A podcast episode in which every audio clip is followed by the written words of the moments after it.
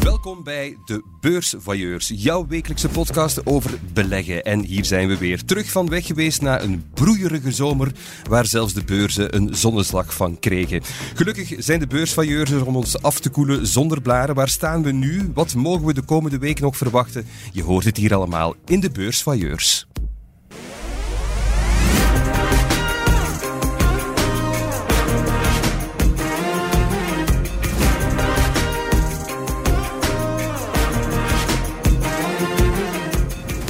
Gewoonte krijg ik elke week prettig en boeiend gezelschap van een bekende belegger en van twee beursvoyeurs. Dat zijn deze week Serge Mampai van De Tijd en Geert Smet van De Belegger. Welkom. Dag Serge. Goeiedag. Was het een atypische beurszomer? Eigenlijk wel. We hebben een uh, campingrally meegemaakt. Dus een herstel na de zware pandoeringen sinds de oorlog uh, in Oekraïne. Een campingrally wordt dat dan Een campingrally, ja. Dat zijn de mensen die uh, vanuit hun tent met een appje een beursorder doorsturen en dan die koersen zo hoger duwen. En we hebben daar ook van genoten deze zomer. Maar helaas, sinds midden augustus is er dan iets gebeurd in het Amerikaanse Jackson Hole. Dat is een, een, een idyllische plaats in de bergen waar de centrale bankiers samenkomen. En die ja. hebben gezegd van kijk, we gaan die inflatie kost wat kost bestrijden met renteverhogingen. De rente is opnieuw beginnen stijgen, de beurzen zijn opnieuw beginnen dalen en intussen is al die winst van die campingrally weer in rook opgegaan. Oké. We hebben het er ongetwijfeld nog over. Uh, heb je ook flink gerallied uh, deze zomer in juli, Geert?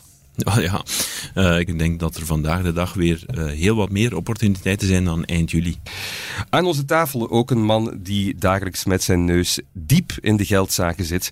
Hij houdt van een occasioneel potje basketbal, weet ik al. Hij is niet de CEO van Binkbank, maar van Saxo Bank. Welkom, Dieter Harens. Dag Dieter. Dag Thomas. Mag ik Dieter zeggen? Zeker, als ik Thomas mag zeggen. Heel graag. Mag ik uh, jou een beursfanaat noemen? Um, liefhebber. Fanaat klinkt zo fanatiek, uh, alsof ik er uh, ook s'nachts mee bezig ben of zo. En, en heel intensief, maar dat valt wel mee. Maar het passioneert mij, het boeit mij van de eerste en hopelijk tot mijn laatste dagen. Dus ik ben er wel ja, een beetje door begeesterd. Ja. Welk moment is de eerste keer dat je, dat je toch eens naar die portefeuille gaat kijken, s morgens? In de veronderstelling dat het morgens is? Ja, dat het morgens is. Um, deze ochtend eigenlijk nog... Jawel, deze ochtend wel al. Maar eigenlijk voor de rest zelfs niet dagelijks, uh, to be honest. Dus ik ben niet zo iemand die continu zit te kijken van uh, wat er nu weer bij of af is. Uh, ik ben zo'n beetje, denk ik, het type echt lange termijn belegger die het ook wel eens een dag of twee of misschien zelfs een week okay. kan doen zonder mij. Zonder het, dat je het jezelf uh, ja. ertoe verplicht. Absoluut. En ja. dat wil niet zeggen dat ik niet naar de markt of de economie of wat er gebeurt. Dat, dat, dat is zo spannend. Hè. Dat, is, dat doe je elke dag. Maar dat wil nog niet voor zeggen dat ik dan met mijn portefeuille dus elke dag aan de slag ben of zo. Ja. Weet je nog wanneer je voor het eerst hebt belegd? Um, wel, ja. Uh, ik weet alleszins wanneer het vuur opgestookt was. En dan was ik amper 12. Dat was door mijn grootvader. Uh, dat bleek eigenlijk wel een beetje een speculant. Met, uh, met de jaren zag ik dat dan wel in. Maar dat was een... Ik zie mij zitten waar ik zat, wat hij zei. En het vuur was echt aangestoken. Wat zei hij? Uh, heel kort, ik zat bij hem aan tafel. Hij was gepensioneerd slager uh, en hij had een groot blad. Uh, en daar was hij allerlei dingen op aan het opschrijven, aan het overschrijven uit een krant, de Financiële Economische Tijd. Toevallig. Toen nog. Ja. ja. maar dat zei me niets. En ik vroeg hem, wat ben je aan het doen? PP, zeiden we dan, grootvader.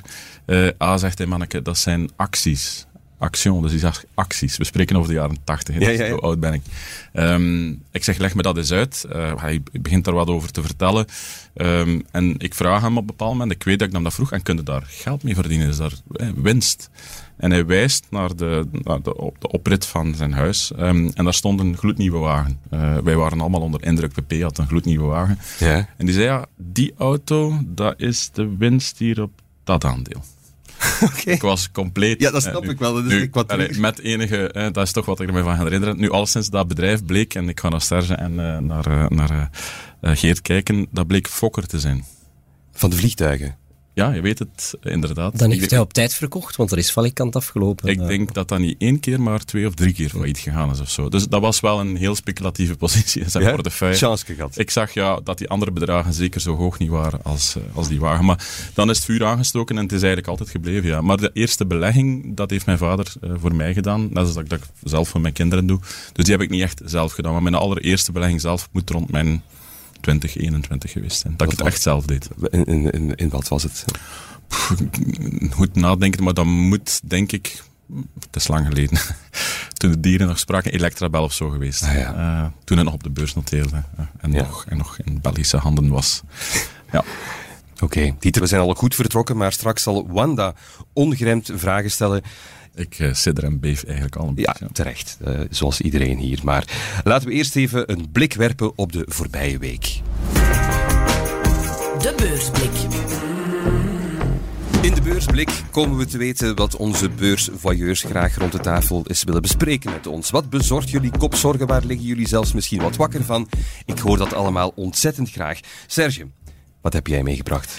Wel, Thomas, ehm, het halfjaar resultatenseizoen op de Brusselse beurs is bijna afgelopen. En eh, ik wou het meer specifiek over één sector hebben, eh, het vastgoed. Vastgoedaandelen, er noteren er meer dan twintig van op de Brusselse beurs, uh, horen eigenlijk ja, tot de brave huisvaderaandelen. Ja. Uh, de meeste dachten van, ja, die kunnen niet echt forzakken. Je hebt een dikke coupon We hebben elk zelf, jaar. zelf genoeg reclame gemaakt het vorige ja. seizoen, denk Ab ik. Dus absoluut. Laten we eerlijk zijn. De, de ja. baksteen in de maag, ook bij de belegger, dat zit er zeker in. Nu, die Europese vastgoedaandelen, ja, die presteren dit jaar enorm slecht. Gemiddeld hebben ze ongeveer een derde van hun waarde verloren in Europa en de Belgische blijven niet gespaard. Ik heb het eens opgezocht, van de 23 vastgoedaandelen noteren er dit jaar 5 met winst. En sommige met verliezen van meer dan 30 procent. Ik denk aan ja, magazijnverhuurders als WDP of Montea, heel populaire aandelen bij de Belgen. En zelfs 50 procent verlies voor een VGP in diezelfde sector. Nu, als je gaat kijken van wat is de belangrijkste reden, waarom zijn die nu zo gezakt? Ja. ja in de eerste plaats de rente natuurlijk. Hè. Ja. We komen van een negatieve rente. Uh, nu zitten we op 2,3 procent voor de Belgische lange termijnrente. Bedrijfsobligaties. Ja, bedrijven die moeten nog veel meer krediet, uh, uh, rente betalen op hun kredieten. Dus dat maakt dat de financiering van nieuwe projecten voor die vastgoedspelers veel duurder geworden is. En vooral de vastgoedbedrijven waarvan de waardering gestoeld was op, uh, op groei. Ik denk dan bijvoorbeeld aan, aan rusthuisuitbaters zoals Edifica, Care Property Invest, ook een WDP of Montea. Die zien daar het meest vanaf natuurlijk. Want heel veel groei zat in die waardering. Die waren ook heel veel duurder gewaardeerd dan een winkelverhuurder bijvoorbeeld. Uh, die hogere rente, ja, dat is niet alleen een probleem voor die nieuwe projecten, maar het maakt ook de dividenden van die bedrijven veel minder interessant tegenover obligaties die steeds meer gaan opbrengen. Ja. En dan heb je natuurlijk ja, andere factoren die meespelen. Ja, want, want die, die, die rente en zo, dat die ging stijgen, dat konden we misschien wel een beetje vermoeden. Wat zijn er inderdaad de andere factoren? Uh, als je een huis bouwt bijvoorbeeld, ja, de bouwkosten. Ja. Kijk eens naar de prijs van glas, isolatie, de, de tegels die je nodig hebt. Alles is enorm gestegen. Veel meer dan de inflatie nog, die al uh, bijna 10% bedraagt. Dat maakt dat nieuwe projecten ook voor die bouwpromotoren, voor die vastgoedbedrijven veel duurder worden. En dan wat ook natuurlijk meespeelt, wat we niet mogen vergeten, is ja, we, uh, iedereen spreekt erover. Zitten we al in recessie of niet? Ik denk het eigenlijk wel. Mhm. Ja, als je alle programma's op tv bekijkt, iedereen waarschuwt dat ze niet meer rondkomen. Er wordt minder gekocht. Ja, er komt dus misschien mogelijk minder vraag naar kantoren, naar magazijnen, winkels ja, en zelfs misschien naar woningen. Ja. Nu, de vraag is, ja, zijn die aandelen nu voldoende gezakt om daar weer in te stappen? Ik wil daar misschien straks eens de mening van Geert uh, over horen. Ik, ik, ik wil eens bij Geert. Wat, wat denk jij ervan? Ja. Is het ondanks de, ja, de, de fors gedaalde koers nog altijd interessant om te blijven in investeren? Wel, bij die vastgoedbedrijven is een groot stuk van uh, een groeimodel gebaseerd op uh, een hogere beurskoers. Uh, want zij gaven dan nieuwe aandelen uit. Zij kochten andere panden met aandelen, waardoor uh, er nieuwe aandelen werden gecreëerd. Maar dat kon ook gemakkelijk, want de waardering was hoog.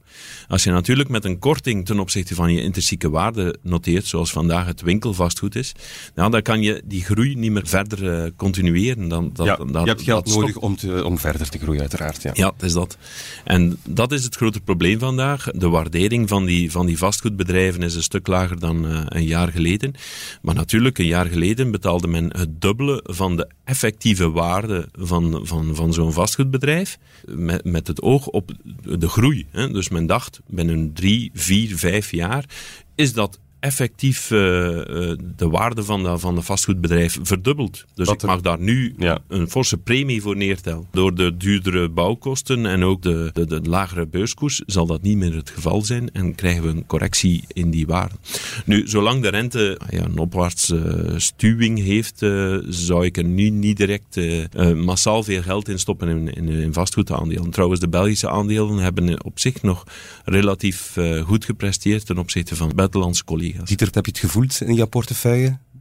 Ja, uiteraard. Maar niet dat het pijn doet of zo. Dus Ja. eh, Het beweegt, maar het heeft... En daar wil ik eigenlijk op inpikken, want we hebben hier eigenlijk meteen al een soort eerste les, vind ik, eh, rond de beurs. Want Serge geeft heel goed aan wat er bij die vastgoedbedrijven fundamenteel hè, eh, gebeurt. En die doen business en die doen goede business. En dat is eigenlijk niet zo veranderd. Ehm, maar wat, wat Geert dan doet, is eigenlijk uitleggen wat de beurs daar heeft mee gedaan en nu doet.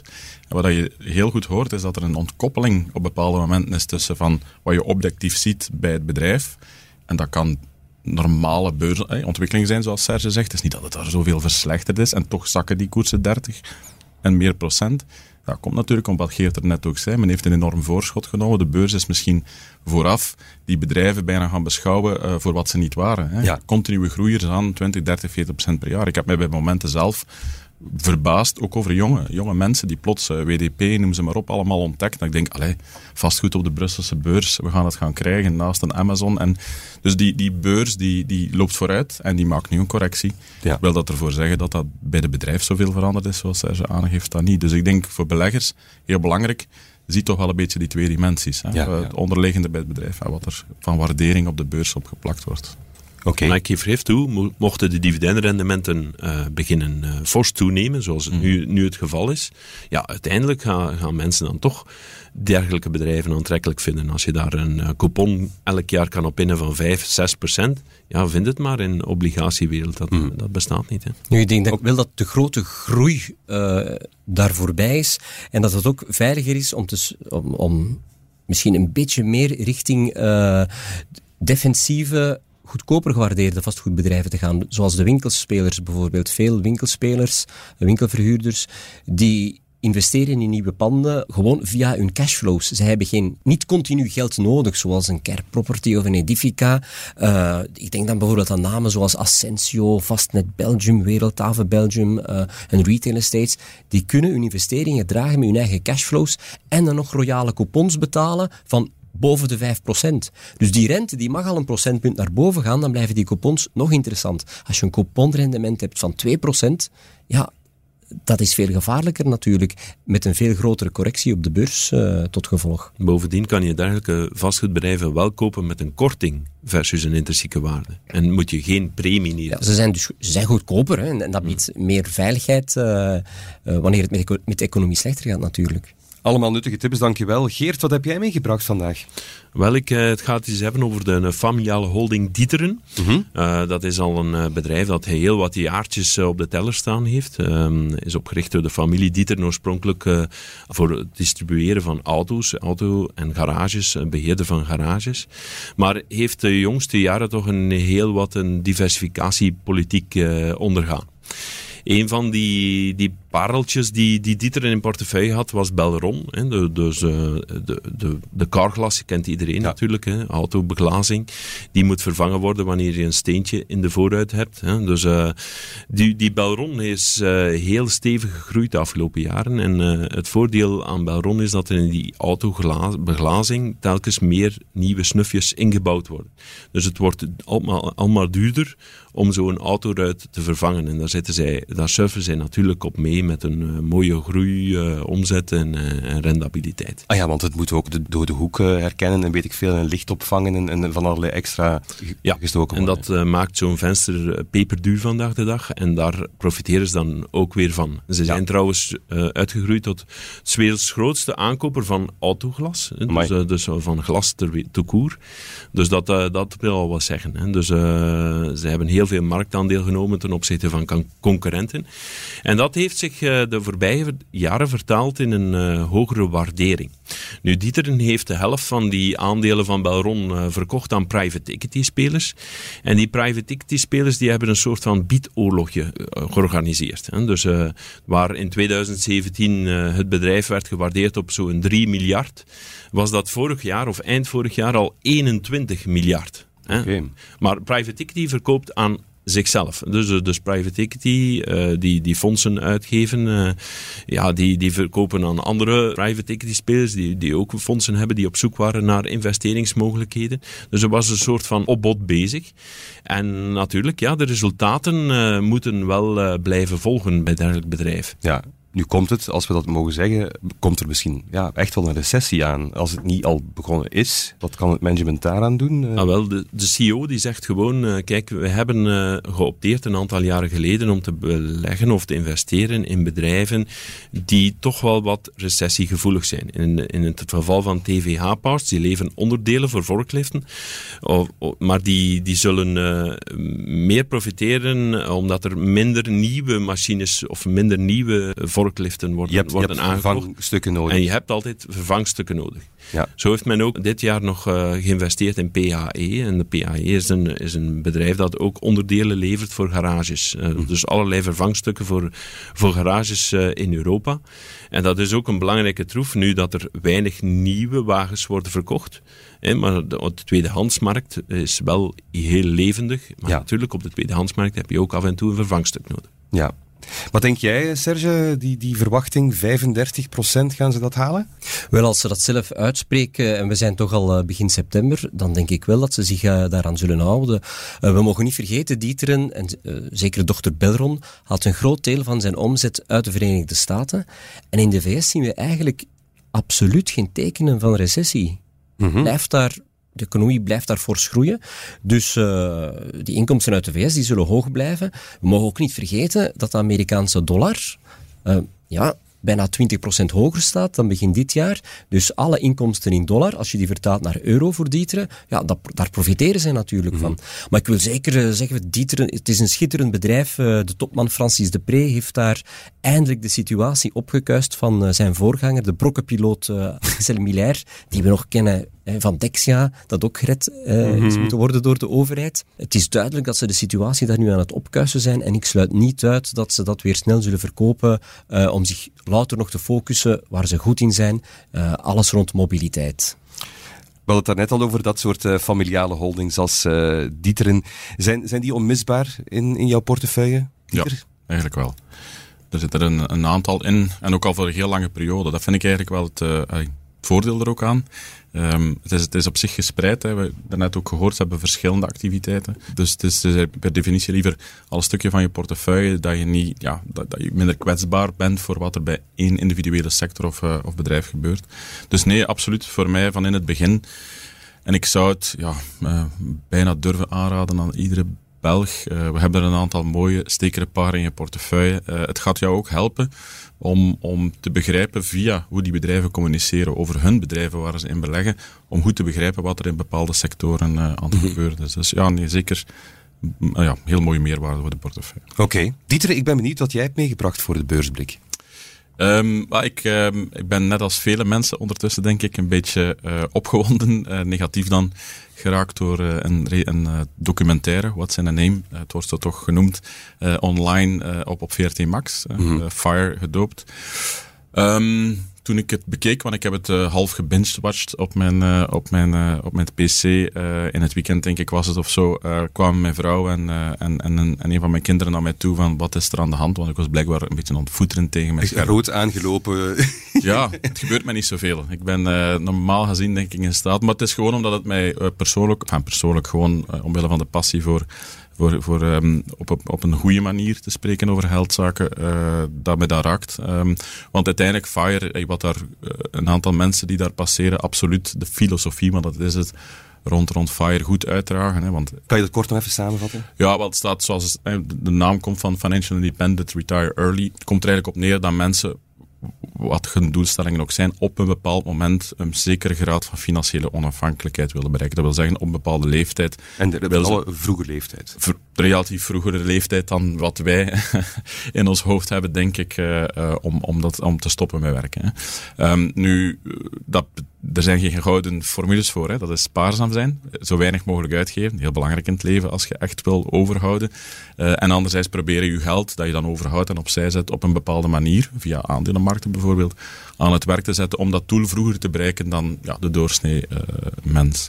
En dat doen een aantal mensen in die reeks goed, denk ik. Of ze vertellen daar toch op een goede manier Het is een filosofie. Hè? Het gaat in eerste instantie over levenskeuze. Het is geen financiële spitstechnologie, het is gewoon een levenskeuze.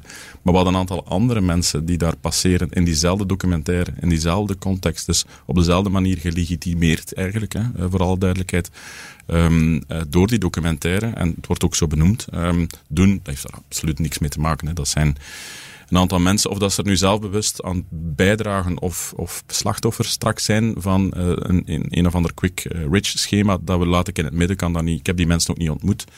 Maar wat ze daar vertellen en de manier waarop is voor de jongere generatie die daar naar kijkt, want het is duidelijk, hè, de doelgroep is, is, dat is ook de VRT duidelijk in, zijn jonge mensen die we nog aan het vormen zijn, beelden aan het bijbrengen zijn over hoe het leven werkt. Um, dan is voor mij, en ik heb dat ook zo, ik tweet niet veel, maar ik heb er nu toch nog een gestuurd daarover. Het feit dat de VRT daar zo verrast over was, het feit dat daar uh, zoveel commotie, en dat ze ook verrast zijn over die commotie, is voor mij het bewijs, nog maar eens, er is een maatschappij breed gebrek nog aan, aan inzicht en kennis over geldzaken. Hier aan tafel en op veel andere tafels moet er meer over gepraat worden, zodat mensen in staat zijn om daar door te prikken. En misschien dat ook reportagemakers dan nog in plaats van twee keer, drie keer nadenken om bepaalde dingen uh, vast te leggen voor de eeuwigheid. Dus dat, dat heeft mij wel gestoord. Ja. ja. Erg gestoord eigenlijk.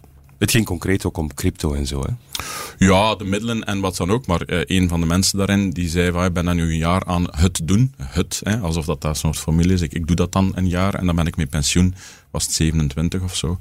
Um, ja, weet je, um, dit heeft veel te maken met het feit dat we met z'n allen, denk ik, niet echt voorbereid worden om reflexen daarover van, hey, dat kan toch niet kloppen. Hè? Um, en, en nog eens, ik denk dat daar ook een maatschappelijke opdracht uh, aan zit. Hè? Ja.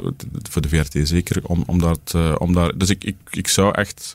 Ik vind het goed dat er veel zoveel commotie over is, want dan wordt er tenminste over gepraat de volgende stap zal nu zijn, wat, wat gaan we daarmee doen? Ik ben in 2008, uh, toen ik in dit huis zat, ook eens, we zijn vrij intensief betrokken geweest bij, bij alles dat te maken heeft met financiële geletterdheid. Er is zelfs een vakoverschrijdende eindterm voor het onderwijs uitgekomen en zo. Maar ik heb wel eigenlijk niet de indruk dat sinds 2008 we zoveel vooruitgang hebben gemaakt uh, als je ziet wat er, wat er vandaag daarover uh, circuleert. Hoe probeer jij dat uh, over te brengen bij, bij jouw kinderen, financieel geletterd zijn? Goh, het is een, letter is zo'n heel zwaar woord, ik zoek eigenlijk beter. Maar um, van bij de geboorte uh, beleg ik voor hen. Dus dat weten ze, dat weten ze nu, maar dat wisten ze toen niet. Ja. Ik uh, ga hem ook twee, drie keer per jaar uh, die portefeuille tonen. Dus dat gaat dan over wat daarin zit. Nu, het hangt af van een interesse en ik heb er drie. Bij een van de drie zie ik al een klik, bij de andere twee denk ik van, oh ja, goed bezig, maar bedankt daarvoor. Hè. Um, en voor de rest veel praten daarover. Hè. Dus ook, ook over die reportage praten wij. ze zijn gelukkig zelf ook heel erg geïnteresseerd in het nieuws, wat er gebeurt, wat er, wat er verschijnt op media. En we bespreken daar gewoon heel open over. Ik stel daar ook vragen over. Ze, en, ze willen niet op één jaar schatrijk worden. Nee, ik denk dat ze dat zelfs als een soort last zien. Trouwens, ik zou dat ook als een last zien. Hè, maar pff, uh, niet zoveel gezin om mijn leven zo drastisch te zien veranderen of zo. Dus uh, nee, uh, zeker niet. Um, en ze kijken daar gelukkig door. Ik had ook nog reacties gezien van mensen. Ja, mijn kinderen kijken dat door, denk ik goed. Hè. Er zijn zeker mensen die een een goed gesprek daarover hebben met hun kinderen. Maar dat gesprek, behalve aan de huiskamer in bepaalde gezinnen, en ik ben, ja, ze zijn een beetje genetisch belast, vrees ik, hè, door de manier waarop ik al heel mijn leven ermee bezig ben, ja. zijn de uitzonderingen. Ik denk dat aan veel keukentafels en veel scholen uh, in veel andere contexten over geld, dat zie ik toch. Ik, ben ook een, ik, ik zie ook, uh, net in de, in de introductie denk ik basketbal. Ik ben actief vrijwillig in, in een basketbalclub, dus wij zien daar iedereen. Maar we zien ook heel veel mensen op heel verschillende manieren met geld omgaan. En, hmm. Dus um, ja, uh, werk aan de winkel, dat is, dat is zeker. Oké, okay, het is uh, hoog tijd om eens uh, in eigen boezem te kijken, of beter uh, in eigen portefeuille. We zijn heel erg benieuwd naar wat daar allemaal in te vinden is, Dieter.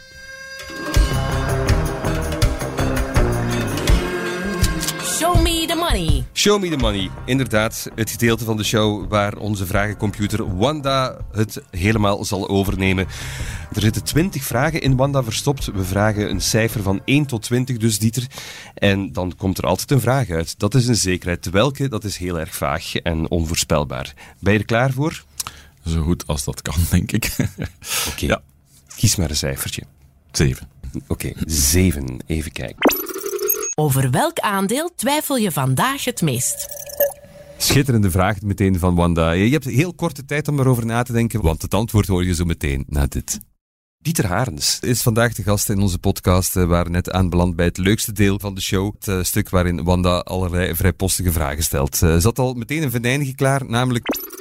Over welk aandeel twijfel je vandaag het meest? Pum, pum, pum. Over welk aandeel twijfel ik vandaag het meest?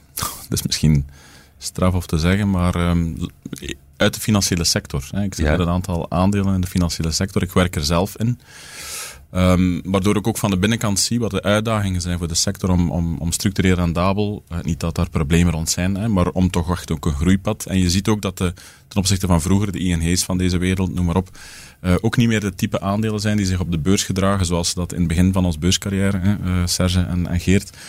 Dus dat is wel fel veranderd. En daar heb ik toch, denk ik, van, goh, ja, moet, je, moet ik dat nu echt als een soort lange termijn positie in mijn portefeuille zien? Hè? Of moet ik dat toch als een meer actieve positie zien, in functie inderdaad van bijvoorbeeld hoe rente, uh, hoe, hoe de winsten in de sector, uh, de druk op bepaalde delen van de sector zich ontwikkelen. Dieter, sorry, hè, maar de vraag was over welk aandeel twijfel je het meest? ING.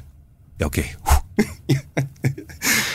en waarom? Uh, ik twijfel meest over ING, omdat ik in de sector zelf zie dat het niet meer zo echt op de lange termijn voorspelbaar is hoe dat bepaalde ja, uh, resultaten bij die bedrijven zich gaan ontwikkelen. Um, en, en dat maakt dat het misschien een iets meer actieve positie in mijn portefeuille moet zijn dan het tot nu toe was. een beetje de buy and hold daar rond, daar twijfel ik toch wel over, ja. Ja, de financiële crisis heeft ons ook geleerd dat dat niet meer de defensieve, veilige huisvaderaandelen zijn. Hè? Nou, nee, dat is Ik heb dat uh, voor 2008 nog voor mijn, een van mijn dochters gekocht, uh, voor een lange termijn portefeuille. En op ja, dit moment is, is gewoon die koers gehalveerd. Ja. Dus, voor de lange termijn portefeuille. Voor de lange termijn Het zal de echt, echt lange termijn portefeuille ja. worden.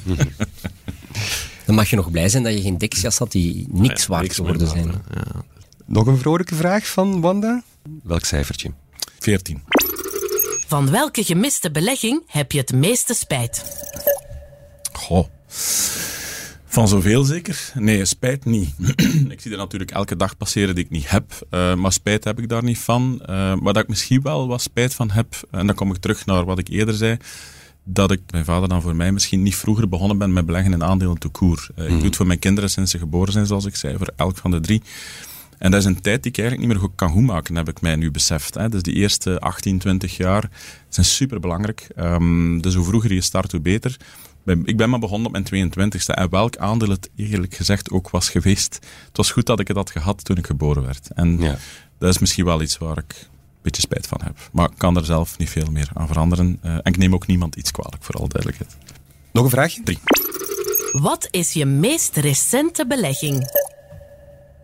Wel, bij mij is het zo dat driekwart van mijn portefeuille zit in wat bij ons laten beleggen noemt. Hè. Dat is een, een discretionaire weer, maar dat is eigenlijk een portefeuille die opgebouwd wordt voor mij en begeerd wordt. Dat zit in ETF's, hè, dus Exchange Traded Funds. Een kwart zit eigenlijk maar in individuele aandelen die ik zelf eruit pik. Hè. Daar mag je mee spelen. Spelen is een groot woord, ik wil het niet zo graag. Maar inderdaad, dat probeer ik zelf een beetje de wijsneus uh, uit te hangen. Uh, ja. Maar ik doe dat ook maar voor een kwart, omdat ik voel en weet en zie dat voor de meeste beleggers het eigenlijk, behalve dat het plezant is, onmogelijk is bijna om een, om een index op lange termijn of het gemiddelde van de beurs te kloppen. Dus ik wil dat dat rendement voorspelbaar is. Wat doe ik dus? Hè, voor die driekwart van mijn portefeuille stort ik elke maand een bepaald bedrag bij het begin van de maand. Dus als het loon gestort wordt, de inkomsten er zijn, stort ik onmiddellijk dat bedrag. Dat is een, domicilie, een, een bestendige opdracht, hè, ja. zoals dat heet, naar die rekening en wordt onmiddellijk opgepikt en automatisch belegd. Dus mijn laatste belegging was opnieuw bij het begin van deze maand in die portefeuille een vast bedrag. Dus dat, dat is de manier waarop ik uh, ja, echt elke maand beleg eigenlijk. Uh, ja. ja. En daardoor hoef je ook niet de hele tijd uh, met de neus bovenop te zitten. Het is echt gemakkelijk. Het loopt allemaal vanzelf. Klopt, ja. Handig. Wat denk je? Dieter, nog eentje? Is goed. 19. Wat was je slechtste belegging? Boe, de slechtste, dat moet in de jaren 2000 geweest zijn. Ik ben op de naam aan het denken, maar zoals iedereen in die portefeuille, ik ben even naar mijn collega's, ex-collega's hier aan het kijken, hebben wij altijd wel alles eentje in portefeuille gehad die quasi failliet. Ah, er wordt geknikt. En ik meen me te herinneren dat het toen, um, ofwel was het een B2B internet, hè, want na de B2C overal wat .com achterkwam, kwam dan ah, de ontwikkeling van het B2B internet. Hè, dat was. Of het was iets in, uh, digital, uh, in um, 3D printing, want achteraf gebleken een sector waar, waar de markt gewoon nog niet klaar voor was. Ja. Ik wel bleek hè, in mijn portefeuille, maar de markt niet. Um, een van die twee. En die zijn, ja, dat is gewoon down the drain uh, gegaan eigenlijk. Dus uh, door het putje. Ja. Herkenbaar, heren? Ja, af en toe kom je dat eens uh, tegen in een beurscarrière van uh, meer dan 20 jaar. Maar er wordt moe, moeizaam over gepraat, merk ik. Uh. Nee, Het is een taboe. Toen ook, ik heb aandelen gehad, ik herinner me nog, het aandeel heette Swan. Het Ah, Swan, ja. noteerde op de groei, Europese groeibeurs ISDAC. Ja. ik heb dat verkocht uiteindelijk net voor het faillissement met een verlies van 98 procent. Ik heb nog 2%. Eh, dat, dat, toen ik het kocht, het aandeel stond ongeveer 1 euro. En je had een koersdoel van JP Morgan, toch niet de, de minste bank, van 10 euro. Ik dacht van oké, stel dat dat, maar, dat dat naar 2 euro gaat in plaats van naar 10 euro, ja, dan doe ik nog een gouden zaak. Ja. Maar een paar maanden later was het failliet. Ja, kan niet altijd prijs zijn, hè, Serge. Geen probleem. Heb je nog één cijfertje, nog eentje om af te leren? Uh, 9. Wie adviseert jou? Boe. Um, veel mensen, maar ik zei ik lees veel, dus ik laat mij wel beïnvloeden. Uh, dat zijn meestal mensen die ik doordat ik ze volg of dat ik ze zie, wel een zekere mate van betrouwbaarheid um, um, toe-eigen. Uh, en dat ik ze dus ook ja, wat ze doen of zeggen, dat ik dat met meer aandacht bekijk. Voor de rest bij ons... In... Zijn, mag ik dat eens vragen? Zijn, zijn, zijn dat dan ook vrienden? Want dat, is, dat, is, dat maakt het fijn, maar ook gevoelig als er dan toch minder ja, er, wordt gegeven. Ja, er zijn er een tweetal, uh, waarvan één trouwens ook in de financiële sector werkt. We gaan ook een hele lange tijd mee, dus het is meer een soort challenge van elkaar. Dus uh, ja, zeker is dat advies. Het is opinie en dan doe je iets met die opinie, denk ja. ik. Dat is belangrijk. En voor de rest hebben wij binnen ons eigen huis, bij, bij Saxo, bij de Saxo Strats, dat is eigenlijk een equipe van jongens en meisjes die elke dag uh, de beurs in en uit volgen. En daar zitten een aantal echt, echt slimme mensen in. Um, waar dat ik door geïnspireerd raak. En dat ik toch durf van zeggen, uh, ja, die, als, ik, als, ik, als die iets zeggen, dan luister ik toch heel erg goed. Ja. Oké, okay, dankjewel Dieter voor jouw openhartige antwoorden op de vrijpostige vragen van Wanda. Met veel plezier.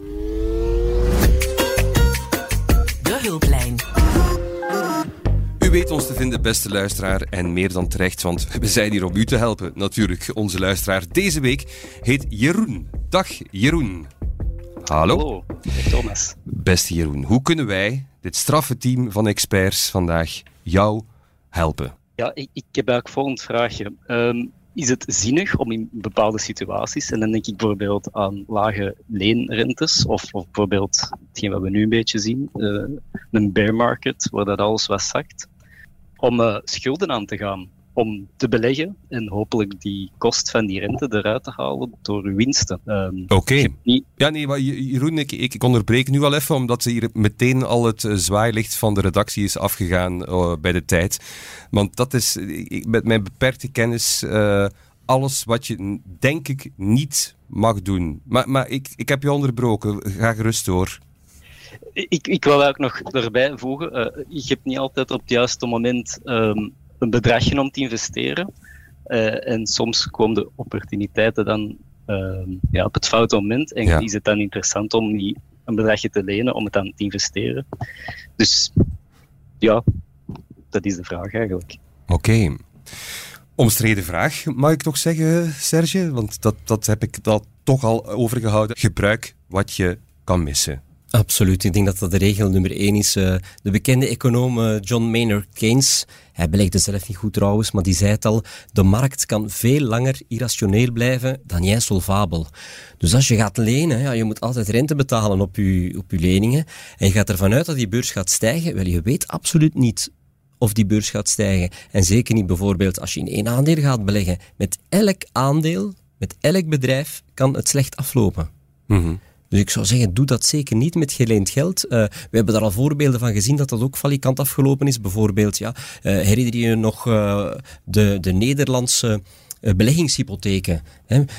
men ging lenen voor een huis, maar men dacht, ja, dat huis wordt toch meer waard. We gaan dat geld investeren op de beurs. De beurs is fors beginnen zakken. De waarde van die huizen in Nederland die zijn ook beginnen dalen. Met als gevolg putten van honderdduizenden euro's voor sommige families. Dus gaan lenen om te beleggen, no way, zou ik zeggen. Mm-hmm. Dat is wel heel, heel erg duidelijk. Ik kijk uh, naar mijn, mijn andere gasten. Nou, Wat denk jij, Geert? Een vroegere collega die, die belegde heel veel geld en die zei: Ja, ik wil een nieuw huis kopen. Dus ik ga, ik ga mijn aandelenportefeuille als onderpand geven voor, in plaats van het huis als onderpand. Ja. Ga ik mijn aandelenportefeuille als onderpand geven. Maar op het moment dat de beurzen goed gaan, is daar niks aan de hand probleem ontstaat wanneer de beurzen zoals nu beginnen corrigeren. En dan, dan, is dat uh, onderpand, wordt uh, elke maand of, of elke week uh, minder waard. En dan komt de bank op een bepaald moment aan je deur kloppen. En zegt ja, je moet bijstorten, je moet, je moet meer, meer reserveren, je moet aandelen gaan verkopen. En dan net op het moment dat de aandelen laag gewaardeerd zijn, moet je eigenlijk verplicht gaan verkopen. Bovendien, ja, er zijn nogal periodes geweest op de beurs. Je kan, kan bijvoorbeeld zeggen, ik ga lenen voor 10 jaar.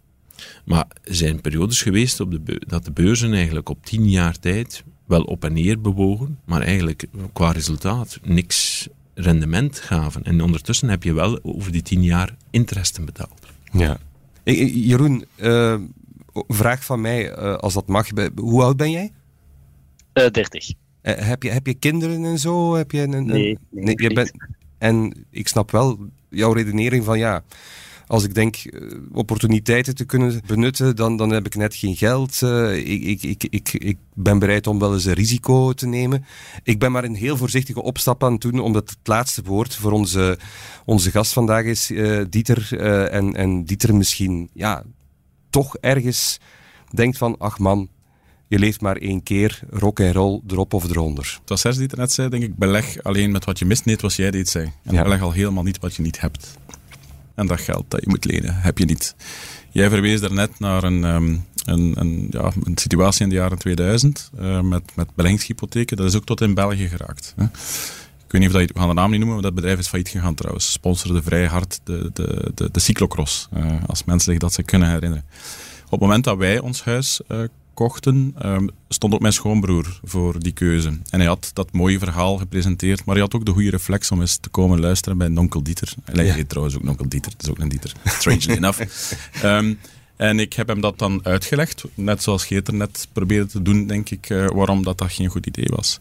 Uh, ik denk dat hij met de rest van mijn dagen uh, nog altijd aan het tracteren is, want hij heeft het niet gedaan. En als we over die periode, het bedrijf was failliet gegaan, hij had trouwens nog altijd zijn lening moeten afbetalen, maar de rest was trouwens weg geweest. Um, ja, dat is um, iets wat ik absoluut niet kan, kan aanraden. Um, en als de jonge man in kwestie, um, die misschien straks wel aan kinderen begint, uh, of op bepaalde verplichtingen in zijn leven gaat aangaan, zal hij waarschijnlijk ook zijn, zijn inzichten daarmee wat zien rijpen, dat je toch bepaalde verplichtingen echt moet kunnen nakomen. En dan ga je die risico's uh, wel wat anders gaan inzien. En als het echt over risico nemen gaat, ja, ondernemen is er ook een. Hè. Zelf proberen iets doen, zelf proberen iets te realiseren. En daar kan misschien de payoff, zeg maar, voor jezelf een, een stuk groter uit zijn. Maar lenen om uiteindelijk ja, niet zelf aan het stuur te gaan zitten en het af te laten hangen van de markt op 5 of 10 of 20 jaar. Do not try this at home. Jeroen, ik, ik vrees dat het heel erg duidelijk is. Uh, ja. Wat ga je daarmee doen met, met dat advies? Um, ik was het misschien niet per se van plan, maar soms denk ik, als ik, als ik wat risicovoller zou leven, zou ik het wel zou ik het durven. Maar ja. duidelijk geen goed idee. maar laten we, laten we het advies van, van Dieter nog eens uh, extra in de verf zetten. Zit, zit er iets ondernemends in jou? Duidelijk wel, want je bent bereid om risico's te nemen. Maar uh, start iets op en, en, en waag daar je kans. Maar laat het, dan heb je het zelf in de hand tenminste. Dan, als je bereid bent om hard te werken, dan kan dat meer opleveren dan speculeren met iets wat je niet hebt. Ja, ja wel. Ik overweeg het. Bedankt voor de heel goede vraag, Jeroen, en heel veel succes. Bedankt voor het antwoord. Bye bye. De blik vooruit. Laten we toch al eens vrolijk uh, voorwaarts kijken naar volgende week bijvoorbeeld. Uh, Serge, is er iets waar je nu al spontaan naar uitkijkt? Ja, in verband met de beurs, wel te verstaan. Ja. Uh, het heeft niet onmiddellijk met de beurs zelf te maken, maar wel iets wat een grote impact op de beurs zal hebben. Okay. Um, volgende week uh, presenteert Ursula von der Leyen, de voorzitter van de Europese Commissie, uh, de plannen van Europa om iets te doen aan de energiecrisis. Ja, gaat, uh, gaan, gaan we een, een plafond op de gasprijs leggen? Komen er speciale maatregelen voor bedrijven of gezinnen? Dus dus echt iets waar we naar uitkijken. Als Europa echt daadkrachtig kan optreden, één stem, dan denk ik wel dat we een daling van uh, de aardgasprijs zullen zien. En uh, zoals we weten, ja, de, de, dure energie ligt aan de basis van die enorm hoge inflatie die we nu hebben. En dat kan een beetje soelaas geven voor de beurzen. Dus hopelijk komen er goede plannen uh, die ook uit te voeren zijn. En dan zouden we wel misschien een mini-relletje op de beurzen kunnen hebben. Okay. Het omgekeerde kan ook natuurlijk. Als er recht niets uitkomt, ja, dat de beurzen nog verder onderuit gaan. Dus het wordt spannend. Het wordt spannend, maar laten we toch voorzichtig hoopvol zijn. En daar kijken we alvast naar uit. Geert, Waar kijk jij naar uit? Wel, ik zoek het niet naar Europa, want Europa gaat waarschijnlijk door een diepe crisis gaan. Maar ik ga even op zoek naar Afrika. Want Texaf, dat is een holding die investeert in Congo. Die komt volgende week met halfjaarresultaten. Het zijn vooral investeringen in vastgoed dat ze doen. Maar ze hebben daar ook een steengroeve in eigendom. En het is uitkijken hoe daar de evolutie is en de impact van de inflatie wereldwijd. Heeft toch ook, de hogere grondstofprijzen, hebben toch ook een belangrijke positieve impact op het Afrikaanse continent. Ja, dat is voorzichtig hoopvol. Het is alleen heel droevig begonnen met Europa gaat waarschijnlijk een diepe crisis in, maar dat zien we volgende week dan wel weer. Een mooi, aandeel trouwens, hè, want Texaf uh, ontwikkelt bijvoorbeeld ook de grootste digitale hub van uh, Congo. Uh, ja, Texaf leidt daar Congolezen op. Er komt een heel ecosysteem, digitaal ecosysteem, dus heel beloftevol. Het is niet enkel vastgoed, maar ik denk dat die andere tak ook de resultaten de komende jaren zal kunnen aanzwengelen. Heerlijk. Oké, Dieter, tenslotte, waar kijk jij al voorzichtig naar uit volgende week? Uh, behalve het feit dat uh, mijn dochter eindelijk na uh, haar eerste citytrip alleen terug naar huis komt en als gezin compleet is, moet ik een beetje terugkomen op wat Serge zegt. Want ik, ik, zie, Serge, dat jij voorzichtig optimistisch bent over de daadkracht van onze Europese leiders om iets te doen aan, aan, aan de situatie. Inderdaad. Ik ben van nature optimistisch. Ja, maar ik, maar... Ook, ik ook. Ik ook. Maar je weet, let's hope so. Ja, ja, je weet hoe ze realisten dan noemen. Hè. Maar nee, ik, um, ik, ik, ik, heb even overleg gepleegd met een van onze Saxostraats, Christopher Dambik, die nogal diep in energie zit. Um, en hij zei iets dat misschien wat over het hoofd wordt gezien en, en, uh, en wat er nog kan eigenlijk voor de komende maanden. Want winter, hè, dat, dat wordt het zo wat. Is naast dat men misschien ongetwijfeld goede plannen op tafel legt om, om, um, om toch te proberen die situatie te, te counteren dat men zich nogal op de, ja, de borst is niet groot woord, maar men probeert uiteraard de bevolking gerust te stellen door te zeggen, kijk, we hebben al 80% van wat we nodig hebben om de winter door te komen aan reserves vastgelegd, hè, proficiat. Um, maar blijkbaar, historisch gezien, zaten we rond deze tijd altijd op de 82%. Dus eigenlijk staan we niet zoveel verder dan normaal qua opbouw van reserves voor eh, de winter. En nog eventjes los van de weersomstandigheden. Zijn overtuiging is dat als Gazprom uh, de, de Nord Stream 1-lijn niet openzet terug, dat we andere dingen gaan moeten doen om toch de winter door te geraken. Dat betekent dat we dan echt wel iets aan ons eigen verbruik drastischer waarschijnlijk gaan moeten doen dan we tot nu toe uh, hebben gedaan. Dus in die zin ja, ik, ik, het wordt toch, ik, ik, let op, um, ik benijd niemand, uh, eerlijk gezegd, op dit moment aan het Europese roer om die mix van moeilijke factoren op te lossen. Hè. Die hoge inflatie, recessie die eraan komt, het is, het is, een catch-22 bijna. En dan komt die energie er nog eens tussen gefietst. Moeilijk. Ik denk dat we op dat vlak volgende week en de weken nadien toch een klein beetje uh, ons hart moeten vasthouden over hoe hard die energie nog kan inhakken op uh, langs de ene kant inderdaad inflatie, naar boven dan, maar aan de andere kant ook op vertrouwen van de mensen en daardoor de kracht van de recessie nog verder kan versterken. Dus ik wil hier niet uh, het feestje of de optimisme, want ik ben ook een optimist. Maar ik denk toch dat we, dat we meer misschien nog gaan nodig hebben, dus ons gedrag echt gaan aanpassen om zeker de winter, en wat was het, vijf winters zeker, zei onze premier. Vijf à tien uh, Vijf à tien winters door te komen. Tien jaar minder lang douchen? Ja. Nu goed. ja, laten we afronden met het woorden interessante tijden. Ja, boeiend. Boeiende tijden. Is dat positief ja, genoeg? Boeiend. Uh, elke dag uh, reden om de tijd, Leco, alle media rond de financiële ja. economie te lezen, want het, het wordt spektakel. Net als al jullie inzichten hier vandaag in, in deze podcast, waarvoor extreem veel dank onze beursvailleurs van dienst Geert Smet en Serge Mampai onze luisteraar Jeroen en natuurlijk ook onze bekende vailleur Dieter Harens. Hartelijk bedankt. Uh, wil je graag ook op de hoogte blijven van het belangrijke beursnieuws? Ontdek ons gratis Marten nieuwsbrieven op tijd.be slash voor de bel en ontvang de updates rechtstreeks in je mailbox. Volgende week zijn we opnieuw met een nieuwe bekende voyeur die nog niet veel kwijt wou, behalve dit. Graag tot volgende week. Hallo beursvoyeurs. Mannetjes, beleggen, dat is echt mijn guilty pleasure. Naast misdaad natuurlijk, want ja, ik spoor misdadigers op. Ik ga samen met de politie en het gerecht op zoek naar de ware toedracht van het verhaal. Hoho, dat het spannend wordt volgende week, dat staat vast. Ik kijk er bijzonder hard naar uit. Tot dan, hè. Dit was de Beursvoyeurs. Presentatie door Thomas de Soete, productie door Anne-Sophie Moerman. Mis het beursnieuws niet op tijd.be. Graag tot volgende week.